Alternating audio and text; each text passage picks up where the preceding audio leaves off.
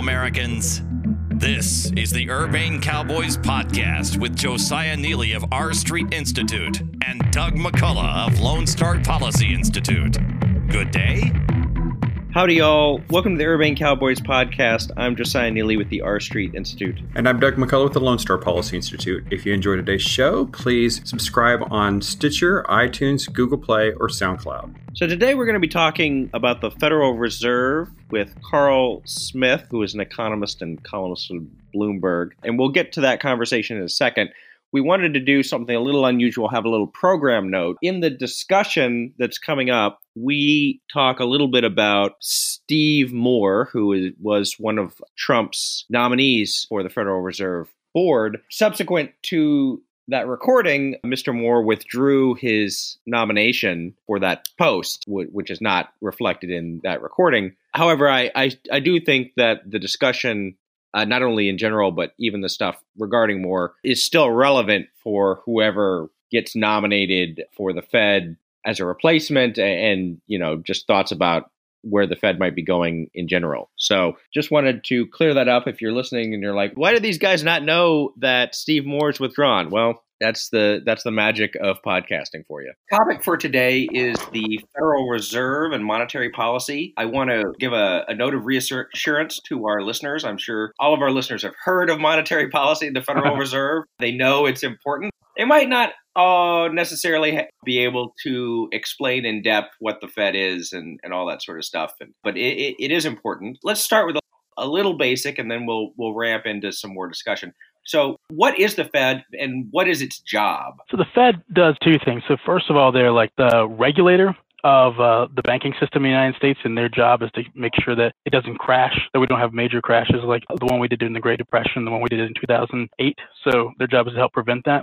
But on like a sort of year-to-year basis, the most important thing they do is they they decide how much money is printed in the economy, and uh, that actually turns out to be like hugely important for economic growth. This is like one of the major discoveries of uh, of macroeconomics is that when there's more money printed, at least temporarily, uh, the economy will speed up. And when there's less money printed, at least temporarily, the economy will slow down. Over time, when you print more money, that turns into inflation. And when you print less money, inflation either goes down or you can even get into deflation if you decrease the amount of money out that's outstanding. But in the very short run, what happens is growth either speeds up or slows down. And so that means that the Fed has sort of two jobs. One is to, in the long run, keep inflation steady, and then in the short run, keep the economy from falling too far down or too far up. You mentioned that one of the Fed's jobs was to prevent crashes like the Great Depression or the financial crisis of 2008. Now, the Fed was around for both of those, though, right? It was. It was. So, uh, I mean, some people have questioned how good they are at that job, but I think the the relevant comparison is um, before that we had panics fairly regularly. So, in uh, 1890 eight, we had like a massive panic, uh, worldwide panic that was probably on the scale of um, the one in 2008. Uh, from what seemed like relatively small, like economic movements in France, um, we had panics before then. So overall, the the number of panics, sort of like the regularity of them, has sort of decreased. So now we have one every 75 years. Before then, we had one maybe every 15 years, 20 years or so. So at least on that scale, they, they seem to be doing a better job, although they're not nearly a perfect job. And there also have been problems with inflation. If you think the crash is perhaps them erring too far in, in one direction with employment or whatever, there's also been some cases where, like the 1970s, inflation was really high and that caused its own problems. I, I don't, you know, I, I don't want to be too critical of the Fed, but, you know, there's a lot of room for improvement, I think you could say. Yeah, we, we, and we can be critical. I mean, uh, I think that's fine. I mean, um, part one of the things that I'm pushing now is that uh, even economists should be a little bit more open to being critical of the Fed for probably at least 30 or 40 years. As long as I've been a macroeconomist, there's been a sentiment that we should be defensive of the Fed, that we should protect it from um, anyone who would either disparage it or you know possibly allow it to fall under you know more direct control of the president or Congress. So it would be like an independent institution primarily run by economists. But I think that consensus is breaking down that like the Fed has made a number of big mistakes. Uh, it may be in the process of making another big mistake. That's, you know, something we can talk about. Um, and that maybe we should we should open to criticize. So yeah, I'm right about inflation in the 70s. Um, one of the big criticisms is that before the 1970s, there was never a like sustained long and period of inflation like that. We would have like like short periods of inflation and followed by deflation, but but overall, like for long, long periods of time, like over over 100 years, prices stayed relatively stable in the long term. That wasn't the case during the 70s. We had uh, year after year after year uh, of hard inflation, and we've never we never saw that before the Fed was created. So there's definitely that room to be critical, even though I mean I'm still a macroeconomist, so on some level I'm still like like deeply defensive. But I think we should be open to to talking about things that have gone wrong. This issue has been in the news recently because you know there are two vacancies on the Fed board, and the Trump administration has nominated Steve Moore, and then he nominated Herman Cain for the other spot, and Herman Cain withdrew. I guess because he says because doesn't pay enough. he found out that. If, yeah, right. If he if he uh, got got on the Fed board, then he would have to stop doing paid promotional advertisements for powdered peanut butter or something like that. I uh, would be remiss if I didn't add that your name, Karl, has been floated as a possible nominee for the other open spot. So I, I don't know if President Trump listens to this program. If he does, uh, you should probably consider this as kind of a quasi job interview. So, you know, one of the big disputes out there is is the Fed raising interest rates too quickly now? Was it not aggressive enough in the wake of the financial crisis? Is that partly why the recovery was so slow uh, and perhaps why Trump won the election in the first place? Not that it's the job of the Fed to see that one candidate or another gets elected or reelected, but so what is your perspective yeah, on, so on first I'll like connect people to what we said before. So I said the Fed like controls how much money there is in the economy. So it turns out in addition to you know altering the speed of economic growth. When there's less money in the economy, interest rates go up. And when there's more money in the economy, interest rates go down, all else being equal. And so the way the Fed talks about monetary policy, the way they conduct it on a day to day basis, is by raising and lowering interest rates. And that corresponds to how much money they're putting out in the economy. But what they talk about and what policy people talk about are interest rates. And so the question is, are they raising interest rates too fast? Um, I've thought that since the crisis happened, the Fed has been too eager to raise interest rates. Um, that's been part of why the recovery has been so long and so uh, so slow. Uh, for people who track this sort of thing, that can sound confusing because we've had we had a very long period where interest rates were near zero, um, and so you could say, well, why? You know, isn't that evidence that they were willing to let interest rates go really low for a long time? What makes the Fed tricky and what makes the, what the Fed does tricky is that a lot of it is about expectations and what the Fed sort of signals to the market it's willing to do. And that entire time, it signaled to the market that as soon as the economy had recovered and as soon as inflation picked up, they were going to raise rates. And the irony is, is that very signal can make investors skittish. Uh, they can make companies skittish from hiring.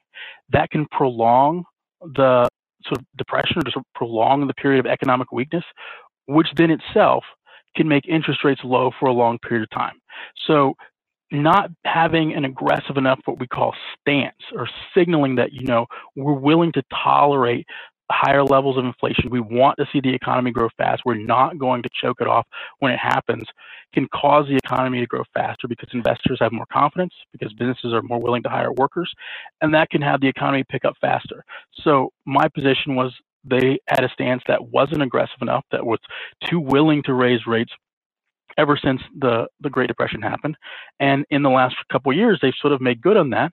And so we've had the economy uh, clearly start to recover, inflation kind of pick up a little bit, and they went to raising rates, even though ever since the Great the Great Recession happened, we haven't had inflation rise above two percent, which is their official target. Their official target is for it to be two percent, inflation to be two percent every year we haven't had it rise above 2% for a single year. That time it's been below the, the whole time. It looks like it's going to be below again this year and relatively below, yet they're still raising rates. And so I think that's a mistake. I think that they have been signaling that that was their attitude the whole time. and that indeed has kept economic growth lower than it needs to be. Yeah, you, you, did have a weird situation for a while where, you know, whenever bad economic news came out, you know, say there was a, a jobs report that didn't look good or a sluggish GDP to report or whatever, the stock market would go up. And by contrast, when you had good numbers, the stock market would go down. And I, I guess the idea behind that was people were thinking, well, if the economy looks like it's improving, that means the Fed is going to hike rates, and so you, you had this kind of like weird expectations game, like you were talking about. Yeah, that's exactly right, and that's that sort of thing is perfect evidence for the fact that we're in an expectations trap. So essentially, the stock market thought there's a speed limit on growth, and so when they saw good news, when they saw that we were speeding up. They're like, we're about to hit the speed limit and things are going to get worse. And so that sort of tells you that the belief the Fed was putting out there was that they weren't going to tolerate growth above a certain level. And that's not in that situation we want to see. We want to see that like good news is good news. The good news helps stocks go up. The good news makes people um, more willing to invest, more willing to hire workers, and that wasn't the case for you know at least probably the the eight years after the Great Recession. So um, Apart from the the possibility of you being named as one of the uh, nominees, I kind of want to get your impression on the the nominations of Stephen Moore as well as uh, Herman Cain. I realize Herman Cain has withdrawn his name, but there was a lot of pushback, particularly with Cain, but also with Stephen Moore. Could you talk a little bit about sort of the politics of that, but then also the substance of Stephen Moore's background and what you think he might bring to the table if he were uh, if he were confirmed? Okay, so there there are two things I think going on. Um, number one is that for a long time the Fed has been sort of dominated either by um, economists or uh, professionals from Wall Street, from like major Wall Street investment banks, and the sort of cadre of economists and, and financiers want to keep it that way. And they wanted to keep it that way because they were worried that people without that background and without that expertise uh, would not be able to handle like major financial crises. Um, some of that I think is is a legitimate worry. I think some of it is uh, just raw elitism um, about not wanting new ideas in. Some of it is the same sort of like defensiveness or protectiveness I talked about in the beginning that, you know, economists had just agreed, especially macroeconomists, that we just weren't going to allow outsiders to like criticize our cherished institutions. Um, and so one thing that like uh, nominating Stephen Moore and Herman Cain, who don't have uh, who neither one of them economists and neither one of them have been financiers, um, did was upset that, was upset people's sentiment about um, outsiders being in upset some people's fear that there would be sufficient expertise to handle a crisis um, and broke sort of the the understanding that the, the Fed would be run by economists and financiers. So that's part of it.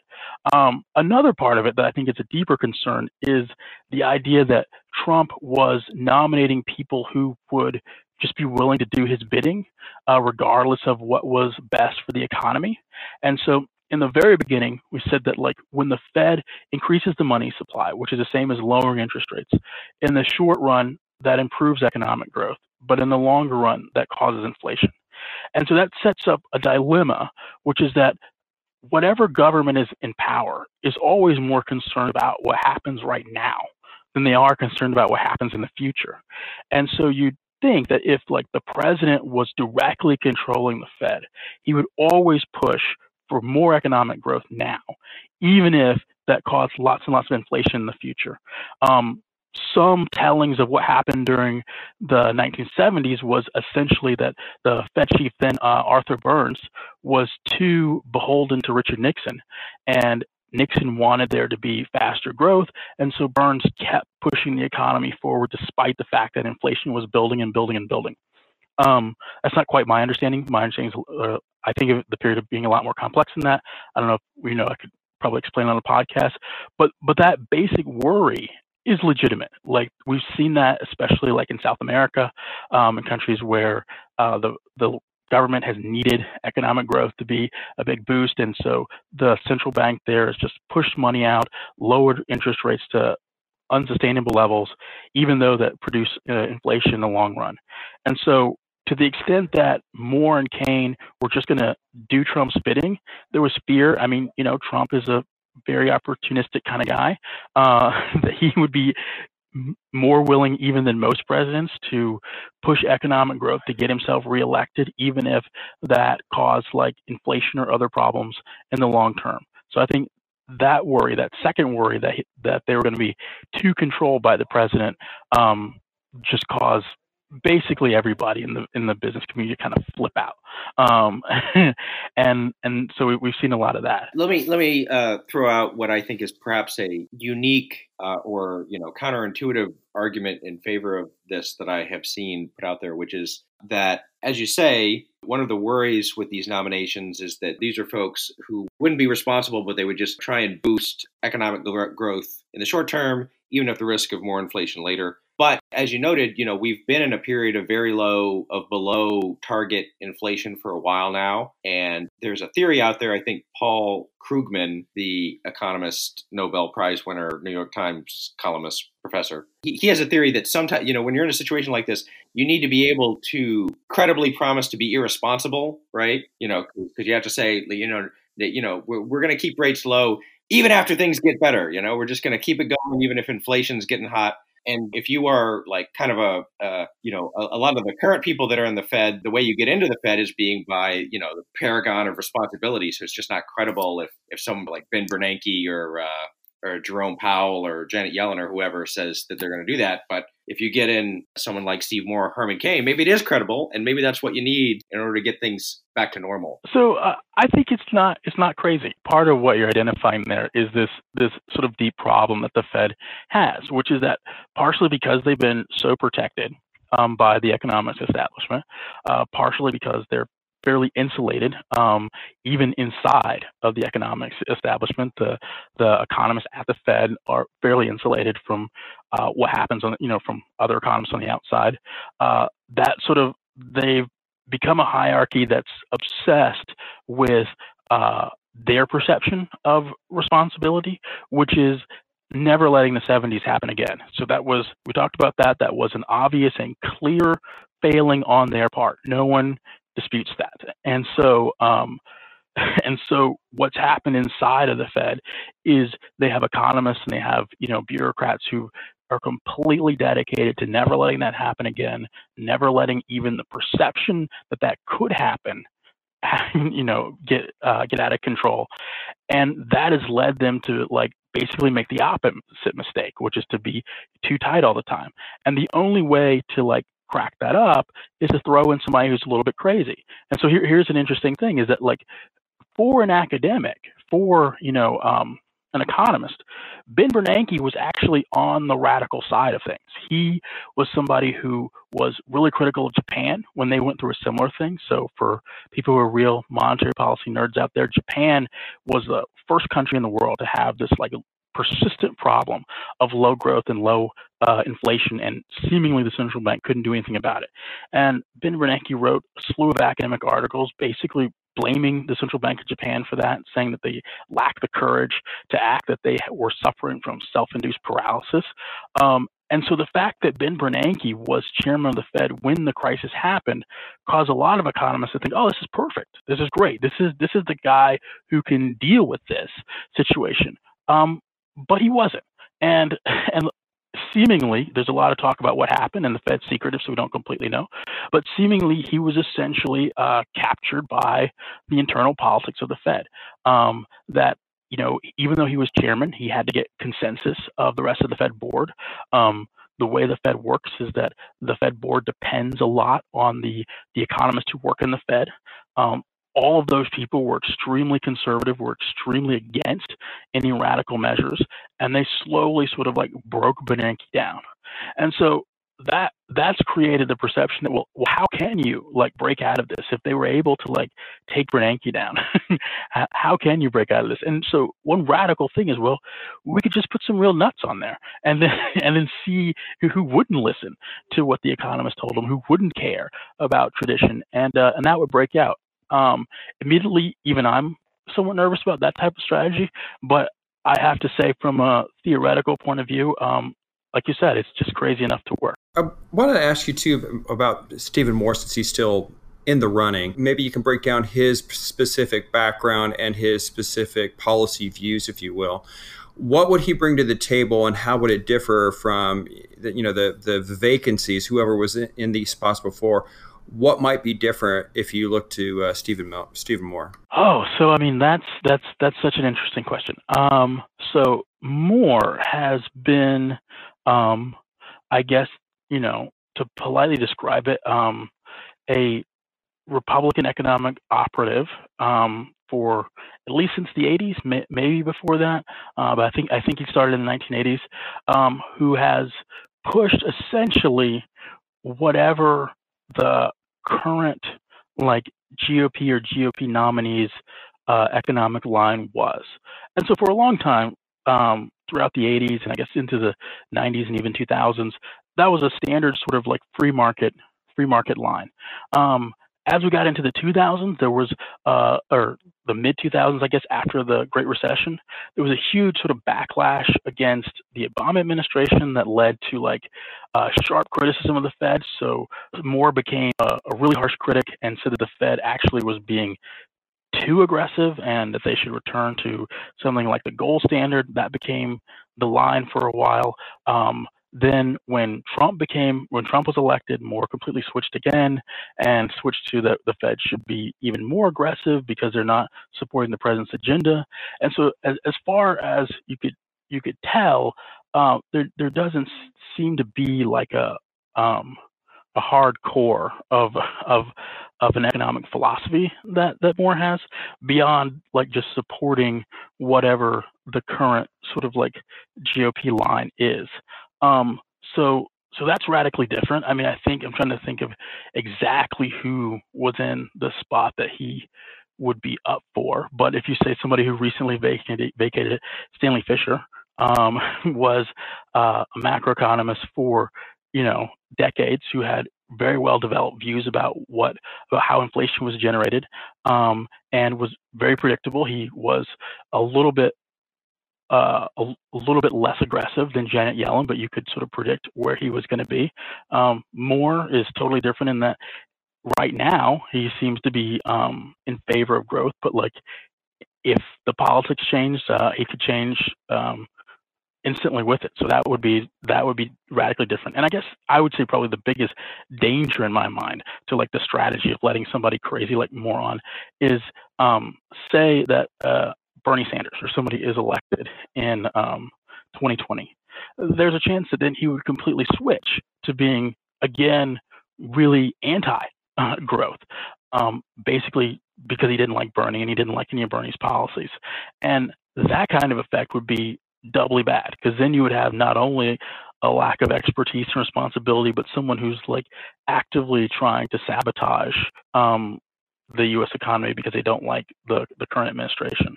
So I think that's like the the, the super danger. And I think in my in my in my columns, why I said ultimately like you can't you can't actually sort of support these guys, even though the Fed does need a need a better uh, need a big change. Um, supporting these guys is, is just it's just a little bit nuts, and and the Fed the Senate should shy away from that, and the president should withdraw the nomination. So let's switch gears for a minute. Uh, let's talk about tax cuts. The Tax Cuts and Jobs Act passed in the final days of 2017. I believe you were supportive of that. And it's been about a year now. We just had tax day. I had to send off a big check, which uh, in theory is supposed to be good because it means that they weren't holding my money interest free for a year, but it doesn't feel that way when you send the check. We're about a year on now. What's your assessment of how the tax reform bill is is working out and shaking out? There were two things that I hoped would happen, and my analysis was a, was a little bit different than I think than most economists. Most economists focused on, um, or most of the GOP economists focused on the supply side effects. I thought there would be important demand and supply side effects. Um, so the demand side effects have gone pretty well. And so what I mean by that is like in the short term, when the government cuts taxes, it acts just like the Fed, sort of putting more money out into the economy. So it serves as a short term boost. Um, and that's happened. So the economy has grown faster than um, we was predicted when the Trump administration started. Um, it's hit growth rates that uh, people thought would be unrealistic. So it's been around 3%, where most economists thought that it would have to average around 1%. Uh, and that's been because of this sort of short term like demand boost.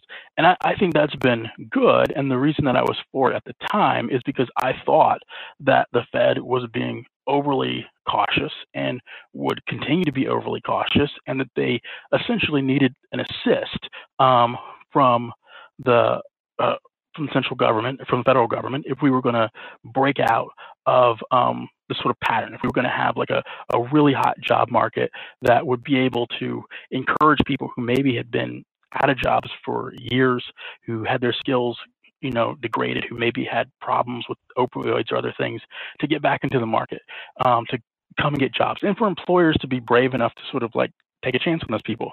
And I think that to, to a lot of extent has happened that we've had a very hot economy over this period, despite, you know, what the, what the Fed has done, despite them, them raising interest rates.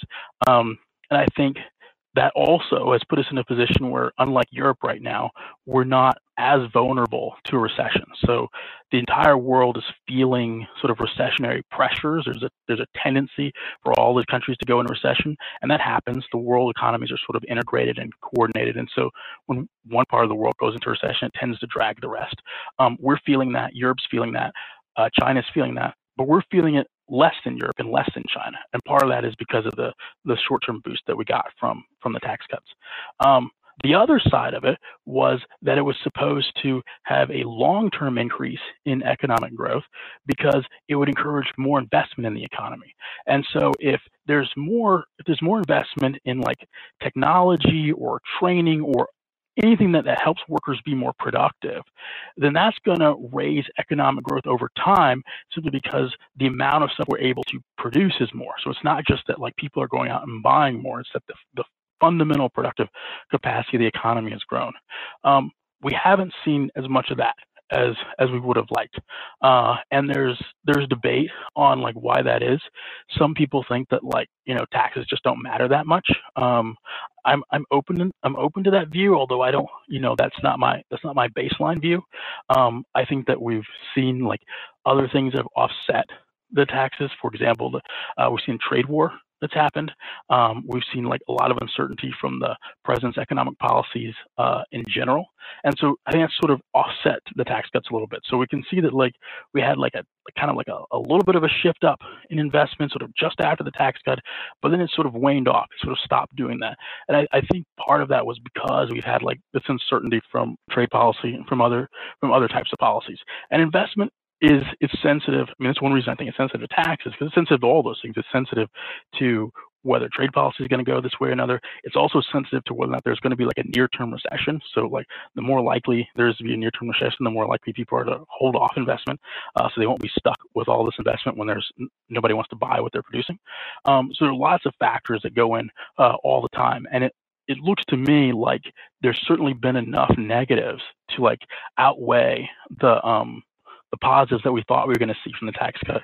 But at the end of the day, I mean, there there's no escaping the fact that the proponents of the tax cut, myself in, included, hoped that we would see investment grow, and we haven't seen that. So the, the possibility is that we were just completely wrong. Well, you've, you've touched on a lot of this, but just give us your big picture overview of where we are in the economy in general. We just we just had a, an interesting uh, we, we closed out the, the first quarter, and the, the reports I thought were interesting. It was generally positive, but I think that based on your tweets, I think you saw some of the uh, discouraging signs as well. Can you break down sort of where we are after the, the first quarter reports and sort of where where it looks like we're heading in the for the remainder of the year? Yeah, so we had a really good first quarter. So we were at 3.2 percent, and like I said, the you know two years ago or three years ago, economists thought about 1%, a little bit over 1% was basically what we could expect um, from here going out. Uh, and so 3% was a, was a great number. But um, a lot of that was from things that we don't expect to keep going. So for one thing, we had like a, a big boost from exports. Um, exports and imports are a really volatile part of growth. Uh, they go up and down a lot. And so just because you have like one good quarter of exports doesn't mean that the next quarter is going to be so good. Um, we had another like large boost from like what we call inventory expansion. And so just the way GDP is calculated, um, if companies make something, even if they don't sell it right away, if it goes on the shelves, so they like stock up the shelves more, that counts as like extra. That counts as more production in the economy. But one thing that you can predict, and this would make sense, is that like if the number of inventories we have, if how full the shelves are, rises, then that that's actually discourages companies from producing more the next quarter because they already have a lot of stuff to sell. And so one of the things that we saw um, in the first quarter was a lot of inventory building. So the shelves got stocked fuller. Uh, both of those things mean that um, the quarters going forward are probably going to be going to be worse. And if we look at sort of like the sort of underlying underlying sort of demand for U.S. goods and services, it's pretty low and it's it's falling. And I think that it's falling because we had a boost from the tax cuts, but that's starting to wane. Um, it's falling because the international situation is negative. It's negative for most countries. It's a little bit better for us than it is for, say, Europe, but it's still negative for us. Um, and it's falling because uh, interest rates I think have risen more than more than they should. And so all those things together I think mean that we're probably going to see slower growth for the rest of this year. Um, I think you know economists are like in this sort of guessing game about like whether the United States will see a recession like like we expect to happen in parts of Europe. Um, I think that you know it's maybe not quite 50-50 on that, but like the there's there's a real possibility that that could happen. So we'll we'll definitely see a slowdown in the rest of the year and the end of this year, the beginning of, of 2020. There's some chance that we're at risk for recession. We'll have to, to see as we go forward, but there there are a lot of signs that like we, we could be dragged down if if the uh, the Fed doesn't like react and react soon. I've got a, a follow up question on the on the exports, uh, and if I'm completely off base, we're going to just completely edit this part out. But I, I recall that earlier, and I, I think I think this may have been the February numbers as opposed to the the full quarter. A, sort of a big surge in the export numbers were related to airline exports aircraft exports. Is that correct? And if that is correct, is that a sign to be concerned that that's where our export growth is? Yeah, so one of the major exports for the United States is airplanes. That's one of our major exports. And it is really volatile with time. And in particular, right now, uh, Boeing has had some major disasters. Boeing is our major aircraft exporter to the rest of the world. And so we should expect that exports are going to be weaker from this point on because we're going to have uh, less growth in uh, airplane exports. So that's another factor that's going to contribute to GDP turning around in the second quarter and the third quarter is that we're, going to have negative growth from airplane exports. Okay, final question. And I'm going to throw a bit of a curveball here. But so the new Avengers movie is out. Uh, I haven't seen it yet, so no spoilers. But what we do know from the end of the last movie is that at the end of the last movie, Thanos wipes out half of humanity, uh, half of all the living beings in the galaxy, actually. So on planet Earth, the population in an instant goes from, you know, say 7 billion to 3.5 billion.